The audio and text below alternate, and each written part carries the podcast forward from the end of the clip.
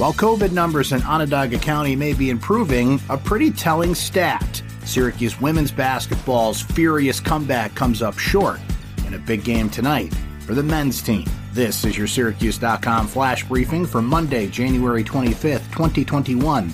I'm Brent Axe.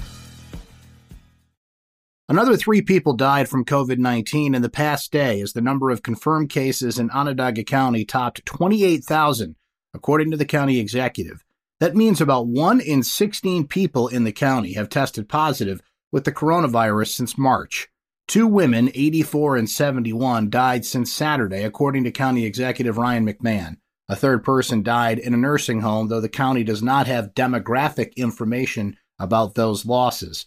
In the past day, the county confirmed another two hundred ninety-nine cases. That makes seven straight days with daily reports of new cases under three hundred. According to McMahon, quote, "Our best week as far as new cases go since November. We're turning the corner and need to stick to the basics." The Reverend Darren Jamie said this morning that all appointments for a COVID nineteen vaccination clinic at the People's A M A Zion Church in Syracuse are full. The state is opening up small pods, points of distribution, in communities to dispense the vaccine. The church clinic is part of Governor Cuomo's effort to bring the vaccine to black and brown communities. The state already has started vaccinating seniors who live in public housing in New York City. Last week, the state administered about forty-two hundred shots at those New York City senior apartment complexes. By Tuesday, another three thousand should have their first shots, according to the governor. Cuomo said Saturday this effort will ramp up across the state. So far, Syracuse's A M E Church is one of eight sites where the vaccine will be given this week.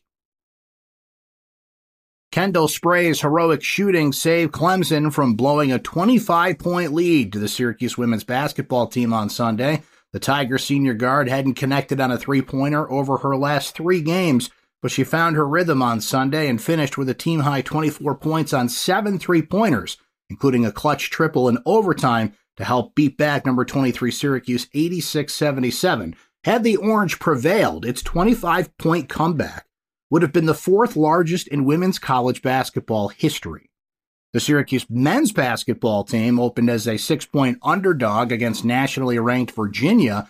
The Orange travels to play the Cavaliers tonight at seven o'clock. The game will be televised on E S P N. Syracuse enters this matchup coming off a quality win over number sixteen Virginia Tech on Saturday and a blowout win over Miami on Tuesday. Quincy Guerrier led the Orange over the Hokies with twenty points, while Marek Dolzhai chipped in with eighteen. Alan Griffin had fifteen points and ten rebounds and a game-high seven blocks. But the Cavaliers will be a much tougher test for the Orange than the Hokies. We'll see how it goes.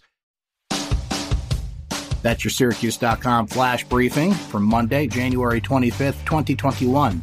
I'm Brent Axe. Stay safe and enjoy the rest of your day.